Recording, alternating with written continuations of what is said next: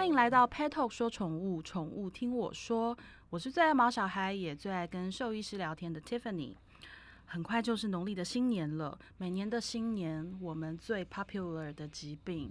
啊，就是吃出来的。因为新年首要之物就是准备一大堆好吃的年菜，然后大家一起大吃大喝。然后这个时候，你的毛小孩在旁边一直很可怜的，拜托给我一口的这样看着你，你忍得住吗？然后很多爸妈就是这样子，很忍不住的。你给他一口，他也给他一口，大家都给他一口，然后很多口下来，他就会造成很多很多的问题。那轻则上吐下泻，这是我们最常见到的。然后像肠胃炎啦，这都还算是简单的哦，这都还算是很快就会好的哦。可是最可怕的就是急性胰脏炎，这也是为什么过年期间往往是毛孩挂急诊的高峰季。于是我们也特别要在过年前一定要再来耳提面命的跟大家聊一聊这个很。可怕疾病，也希望大家小心一点。那今天我们邀请到维康动物医院的宋子阳兽医师，宋医师的专长之一就是内分泌的相关疾病，所以在农历过年前，我们邀请他一起好好的劝劝大家，希望大家守规矩，小心一些。欢迎宋医师。Hello，大家好，我是维康动物医院宋子阳宋医师。宋医师，胰脏炎你看过太多了吧？没错，没错，他大概也是兽医师害怕的第一名的疾病。为什么害怕？因为实际上就是说胰脏炎这件事情哦，它其实我们有时候跟续主开玩笑讲，就是它可大可小，可是它大是非常大的。就像我们讲，就是我们坐飞机啊，就是说飞机其实不容易出事情哦，可是每次一出事情的话，其实事情都很大条。所以胰脏炎就是这样子。如果它一旦发生的话，有时候它真的控制不下来的时候，其实真的就是会要了宠物的命。所以其实不管是不论是主人还是兽医师，其实都很害怕面对到这个疾病。我其实非常感同身受，因为我的第一只狗狗是一只雪纳瑞，然后他在十二岁的时候就是因为急性胰脏炎而走掉。对，然后当时呃，当然了，他十二年来，我我必须承认，几乎都在乱吃，因为 他是阿公阿妈养的，就是跟我爸妈住在一起，然后阿公阿妈养的，就是都跟我说，他每天都吃饲料啊，每天都有吃啊，对，但是饲料大概是他的点心吧，其他的他的主食大概是所有什么他们吃的什么鸡腿、牛排，反正他的狗生十二年来都吃的非常好，所以下场也是蛮可怕的。对，就是说我们讲，就是说胰脏炎呢，其实很多的主人来看病。的时候，他们来讲就是讲说，哎，我的狗狗就是这阵子上吐下泻，然后胃口不好。那可是实际上，其实我们在做了检查之后，发现，哎，它其实可能真的不只是上吐下泻这么简单哦。对。那我们就在讲哦，就是很多主人其实他有时候真的不是真的很容易分清楚，就是肠胃出状况或者胰脏出状况到底有什么差别。那我们今天来跟大家好好来分一下这件事情哦。那我们先讲哦，胰脏到底是什么器官哦？胰脏在身体里面呢，其实兽医师常常会把它归类在我们说。这个消化器官，哦，就说它实际上其实是属于我们消化系统的一部分。那当然，胰脏不只是负责这件事情了。我想大家对于胰脏最熟悉的，应该就是说它分泌的胰岛素。好，所以其实它其实是控制我们血糖很重要的一个器官哦。是。可是我们今天不特别谈这件事情哦，也许下次有机会让 Tiffany 再再帮我们谈一集糖尿病这件事情哦。是。那我们今天回归到来谈这个胰脏，它要负责消化这件事情哦。我们东西吃进去我们身体里面之后哦，到了胃之后啊，它实际上其实就会经过一连串消化的这个分解的作用。那实际上就是帮助身体去利用这些食物。那主要。进行这个分解食物的部分哦，除了这个胃部之外，还包括什么？还包括我们的这个胆囊跟胰脏。嗯，所以实际上胰脏其实就是在负责消化食物这件事情。那简单想哦，就是你的消化器官出了问题之后，你的肠胃道就会跟着出问题哦。嗯，所以这是为什么？就是说胰脏在出状况的时候，其实会反映在肠胃道的症状上面，就是这样子的原因。因为它其实就是消化系统的一部分。所以的确，对于主人来说，他们一开始可能真的。很难去区分，就是哎，我为什么我的动物从肠胃炎变成这么严重的胰脏炎？哦，我可能只是觉得，哎，我只是吐吐拉拉去看个肚子，吃个药就好了。可是为什么医生跟我讲说，哇，我要住院，而且可能我的动物可能会有很高的这个死亡的危险性的原因，主要就是在于这个胰脏炎，虽然它。症状是跟肠胃道发炎很像，可是实际上它其实对于身体的伤害性是更大的。所以很多的主人哦，通常我们会跟主人讲，如果今天动物只是一般的肠胃炎，大部分的动物啊，可能胃口不应该变不好，哦，就是可能很多主人都会发现，我今天可能吐了一次，然后我拉的很厉害，可是动物其实精神都还不错，而且都还想吃东西。那只是有些主人可能很害怕，就跟我们人过去的习惯一样，就是说，诶，它动物今天吐了拉肚子了，我就应该让它稍微空腹一下，哦，这个观念是没有错。可是我们通常会建议主人哦，你空腹的时间也不能太长哦，因为你空腹的时间太长的话，通常这个肠胃道没有了这些食物的刺激啊，它自己恢复的速度也。也会变慢，所以我们通常会建议主人，你可以空腹个半天啊。如半天之后没有再吐的话，其实你就应该给他一些他过去都有在吃过的食物，开始刺激他的肠胃道去做恢复。嗯，那大部分的动物如果只是简单的肠胃炎的话，在这些食物刺激之后，它慢慢的两到三天之后，这些症状都应该自己可以缓解掉。意思就是说，如果它今天不只是肠胃炎这件事情的话，你会发现这只动物两三天其过去了，其实它的症状并没有缓解掉，它可能还是在持续的吐，还是在持续的拉，甚至其实胃口、精神会开始变得不好。这时候你可能就要有一点警觉，它可能不只是肠胃炎这么简单，它可能其他的消化系统，譬如说像我们今天讲的这个胰脏，甚至是我们另外的消化系统，这个胆囊可能都同时会有问题出现。那我们知道得到胰脏炎通常都是因为饮食不当，可是除了饮食不当之外，还有什么其他的原因吗？嗯，胰脏我们刚刚讲，因为它毕竟其实是一个消化器官，所以饮食的改变或是饮食的不恰当，的确是造成它发炎很常见到的一个原因。对。那什么叫做饮食不恰当？通常对我们来说最害怕的就是什么？他今天吃了一块肥猪肉，好，或是今天吃了一块牛肉排，哦，就是如果你今天这一顿的食物里面油脂含量特别高的时候，其实对于胰脏来说是一个很大的刺激，所以往往会在这个时候发生着胰脏炎。那常常我们讲，除了过年这段期间当中，另外一个胰脏炎的高峰期是什么时候？就是中秋节跟这个端午节。为什么？因为中秋节他们可能会吃到月饼，对，好，那端午节可能会吃到很油的粽子，好，这些其实都是高油脂的食物，哈，这些食物。我们不要小看，可能只是半个蛋黄酥或是半个月饼，他们吃下去之后，其实那个油脂量是很惊人的哦。所以这个胰脏其实就会因为这样子的刺激造成发炎的症状。那再来就是说，对于一些老狗哦，因为老狗同行通常不会是只有一个问题，因为毕竟身体器官的老化，对。可能同时身上会带有很多的疾病，那我们最常见到的老年疾病是什么？像是肾脏的问题，好，或是心脏的问题，这其实是老不管不管是老狗还是老猫，其实最常见到的两个这个老年疾病。那对于肾脏问题跟心脏问题的动物来说，因为它们的血液循环就变得不好。好，因为心脏其实我们简单想就是心脏不够力，所以你的血液循环就很差。嗯，那对于肾脏病的动物来说，因为它们的通常会有一些脱水的状况，所以你脱水的情况下，身体的血液循环很不好。那循环不好这件事情，对于胰脏来说是一个很致命的伤害哦，因为胰脏其实很需要良好的血液循环，所以当你血液循环不好的时候，胰脏就很容易受伤。那这个时候，他们就很容易并发这个胰脏炎出现。哦，所以对于很多的老狗来说，为什么他们很常在某一段时间就发作胰脏炎，某一段时间就发作胰脏炎？其实是因为它有一些潜在的其他疾病。嗯，那像我们之前在其他集有谈到的这些内分泌的问题，像是库欣氏症。对。那其实库欣氏症也是容易造成这个胰脏发炎的原因。为什么？哦，因为库欣氏症它的问题的根源就是在于体内的这个类固醇的含量太高。嗯，那类固醇本身就是容易造成胰脏发炎的一个因子。嗯，好，所以不管是体内自己产生的类固醇，或是说他今天因为其他的疾病需要服用类固醇的时候，都会因为这样子的原因造成胰脏跟着在发炎。好，所以我们简单整理，就是说除了食物的刺激之外，好，通常对于胰脏炎这个发生。的动物，我们都会跟主人讲说，其实我们要去找潜在的刺激因子，是因为这个才是真正治疗胰脏炎最重要的一件一件事情。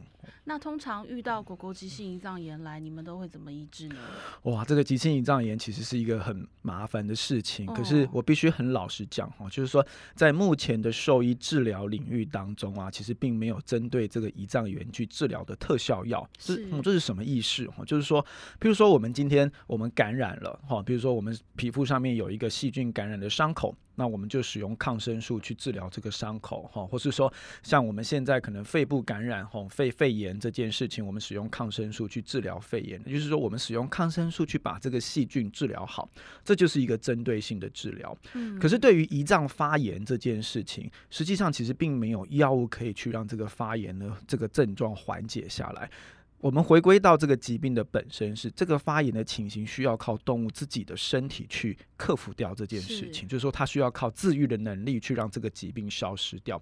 所以，我们兽医在治疗这件事情上面很重要的一件事情，就是我们要帮动物一起去对抗这个疾病。嗯，所以，我们其实，在治疗的大的原则就是，我们给予动物一个很好的支持治疗。嗯那我们讲哈，就是说，因为动物在面临到胰脏炎的时候啊，大部分的症状是以肠胃发炎的症状为主。好，譬如说，它可能会上吐下泻。对，好，那因为肚子的胰脏在发炎，所以他其实肚子会很痛。好，那再来就是因为你肚子痛了之后，尤其上吐下泻，你的肠胃蠕动就很不好，所以动物的胃口也就跟着很不好。嗯，所以，我们其实初步的症状会是以控制这些肠胃道的症状为主，好像是什么？譬如说，他现在一直吐，那我们就会把这个吐的症状给抑制掉。好，那如果说他其实肚子很痛，我们会给予他我们说适度的止痛，去让缓嗯解这个疼痛。嗯，那再来就是因为动动物不吃不喝又上吐下泻，所以通常动物也会有一些脱水跟营养不良的状况，所以这时候我们会需要去矫正它的脱水，跟给予它良好的这个营养的支持。嗯，那借由这些好的这些支持性的治疗，去帮他的身体有能力去克服掉发炎这件事情，帮助他去缓解。嗯，所以我在这边要再度的提醒大家，就是对于主人来说要有一个观念，好，就是说对于胰脏炎的治疗，好，因为没有特效药的关系，所以实际上通常治疗的疗程不会是太短，嗯，哦，就是说因为你不不会有一个药吃下去，这个病就好了。所以通常如果快的话，或或是说这个动物体型好，或者说这个动物的条件好，嗯，可能有时候可能也许几天，也许五天左右的时间，可能可以慢慢的从比较严重的状态慢慢恢复。可是如果说动物的条件比较差，譬如说它有一些其他的疾病，好、是，那或者说它的年纪真的比较大，或是这一次的发炎真的比较严重的话，往往可能会需要几个礼拜的时间，嗯可能这个疾病才会慢慢的缓解掉。嗯那我们兽医师在治疗的时候，最怕遇到什么问题哦？好、就是这个胰脏的发炎啊，他害怕的是因为胰脏它本身里面就有一些消化酵素。对，那胰脏在发炎的时候，这些消化酵素它就不会乖乖的进到肠子里面去，它就会在身体的肚子里面乱跑，所以这时候它会造成我们说在肚子里面的发炎的状况变得很严重，就是我们说的腹膜炎这件事情。嗯，嗯那其大家其实听到腹膜炎就觉得哦，这个看起来就不是一个好处理的问题。那这也是为什么就是急性胰脏炎的死亡率其实会比较高的原因，就是因为如果它一旦造成腹膜炎的话，其实就会从一个器官的发炎变成很多个器官的发炎。那这个时候其实对动物来说就会有很大的危险性了。我们家狗狗其实当年遇到的就是一模一样的情况。是它那个时候就是急性胰脏炎，然后一开始它到第一间动物医院的时候，它被当成肠胃炎，因为那时候它的症状还不是太明显，然后它的活力当时都还不错，只是嗯说它有一直呕吐，一直呕吐，所以一开始是说吃那因为我爸爸带他去的，我爸爸是爱他爱到那个跟命根子一样，他 舍不得他住院，所以有时候跟其实那时候医生有建议他要住院，然后要再做多一些检查，可是我爸爸舍不得，我爸爸说一定要把他带回家，然后所以他就只是先先帮他大概大概做了一些呃急性急症的处理，嗯。然后就让他带回家。可是带回家之后几天都是一直情况越来越严重，嗯。后来再到就是一家比较大的动物医院去的时候，就发现说其实他是急性胰脏炎。是，那他当时十二岁，治疗了快要一个月，嗯，对，然后一直情况就是反复发生，然后每天样子都很可怜，可是最后他还是走了。走嗯了的原因是多重器官都受到影响，是就是是。你刚刚说的状况。没错，没错，对，所以我们没有办法想象这一切的发生会是因为一根鸡腿，真的，因为就是 现在讲讲了，真的是觉得很可很可笑，可是真的是眼泪都快掉下来，因为我爸爸太疼他了，然后我爸爸就是都把我们家炖鸡汤鸡腿都是狗的，因为我爸说他年纪大了，牙口不好要吃鸡腿，对，可是其实那对他们来说都是非常大的负担，没错，我就说，尤其是像刚刚 Tiffany 提到，在雪纳瑞这个品种，其实我们嗯说雪纳瑞就是真的是兽医师的好朋友，这其实是开玩笑。不过就是说，雪纳瑞的这个身体的每个器官都有它特特别好发的问题哦。是那为什么雪纳瑞其实在胰脏炎的排行榜总是是第一名？主要是因为其实在过去的研究发现，他们其实有一些基因哦，他们有一些缺陷在，所以让他们其实在一些脂肪的代谢跟一些胰脏酵素的这嗯些代谢上面有一些问题，所以他们对于这个胰脏炎其实是特别敏感的一个族群哦。所以我们嗯在这边其实也要特别提醒家里有雪纳瑞的这些家长哦，嗯就是说对于他们来说，其实你的饮食其实要比其他的狗狗更要特别的注意哦。哦，对，尤其我们过年的年菜普遍都比较油，没错我觉得真的要提醒大家一件事，有的时候像我就会遇到啊，我我姐姐啊，就是很多真的来的时候，我姐有时候会说，哎、给她吃一点点嘛，就一小块，对，呃但一小块好啦，真的也许 maybe 一小块真的 OK，可是你要注意，你家里是一大家子人的时候，每个人一小块，那就不是一小块了错，。没错，对啊，而且过年年菜就是普遍比较油。我们真的在过去几年 Pet Talk，我因为大家很常急诊的时候找医生，是那不知道哪里开，就是找我们打给 Petal 的服务专线，或者是私讯我们。那我们其实手机二十四小时不关机，看到那个讯息，尤其是这种找医院的，我们都会很紧张，都尽力协助。我们真的遇过太多了，有什么吃掉一块蹄膀的，然后有人问我们会不会怎么样，我们说不知道会不会怎么样，但是现在看起来也许没怎么样，但你还是要注意。是，我们也有遇过，就是那个家里面拜拜拜天嗯公，桌上有三牲，然后有一只狗狗把整只鸡吃到肚子里面去，然后整只鸡在肚子里，然后全家人找不到他，找到他的时候他已经躺在旁边不能动了。对，所以就是过年没有办法，就是我们呃我们的习俗，就是有太多好吃的在桌上。对，那真的要注意狗狗，因为他们不懂，他们也受不了诱惑，他们只是觉得哇好香哦，没错。妈妈现在煮什么太棒了吧，然后一个不注意就来了。没错，就是说，有时候其实也也不能，也不真的不能怪主人哈，因为有时候其实真啊的是一个不小心，他们其实自己就是做了这些事情哦。嗯那只是会提醒主人，一旦开始出现肠胃道的症状啊，是，你可以先不要这么紧张，就是说哇，我的狗狗是不是生了什么重病？你可以先观察看看，譬如说它真的有吐或是有拉肚子，那拉的像什么样子，或是吐的什么样子，麻烦你们先把它拍照记录下来，因为兽医师其实都会需要看这些东西，都是有帮助他们诊断上面的一些这个依据哦。那再来就是我们刚刚提到，就是说如果它的精神胃口都还很好，那你们其实可以适度的先空腹个半天的时间，让它肠胃嗯道先休息。好，那再观察看看接下来的半天到一天的时间当中，他的表现是如何。如果你真的觉得他的精神跟这个胃口其实是慢慢的有在变不好，好而且吐跟拉的症状没有缓解下来的话，那你的确就可以带这个宠物赶快去给医生做检查。好，可是如果你发现，哎，其实半天的休息之后，其实已经没有在拉肚子了，啊，动物的精神胃口都还很好，那这时候你就可以开始的放回一些它旧有的这些食物种类。嗯那你当然可以先从少量多餐的方式，先给他们开始试试看，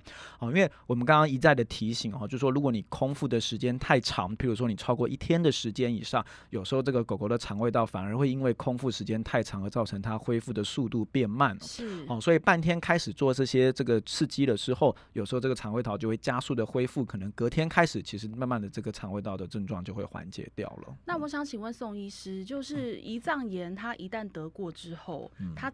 以后复发的几率会不会就比较高？还是说有什么要特别注意的事情？我们通常讲哦，就是大部分的急性的胰脏炎，如果它可以就是说正确的治疗结束之后，它其实是一个可以完全恢复的疾病哦。是哦，那在过去的研究上面，其实大部分完全恢复的机会其实还是高的、哦。那除非是什么状况哦？第一个就是，譬如说它发炎的时候也造成了其他的器官有跟着在受伤。嗯那你这时候可能就会有一些其他器官受伤的后遗症，嗯哦，譬如说胰脏炎，我们最怕出现就是说，我们刚刚讲胰脏它其实也分泌了胰岛素，所以它其实是控制血糖很重要的一个器官。可是如果说你的胰脏发炎到连它的胰岛素的分泌功能也受到了影响，那这时候可能就会有一些糖尿病的并发症出现。那或是说你的这个身体的胰脏发炎太严重了，哦，你的肾脏也跟着在发炎，哦，或是说你的肝胆系统也跟着在发炎，那这两个器官有时候比较容易会有一些后遗症留下来。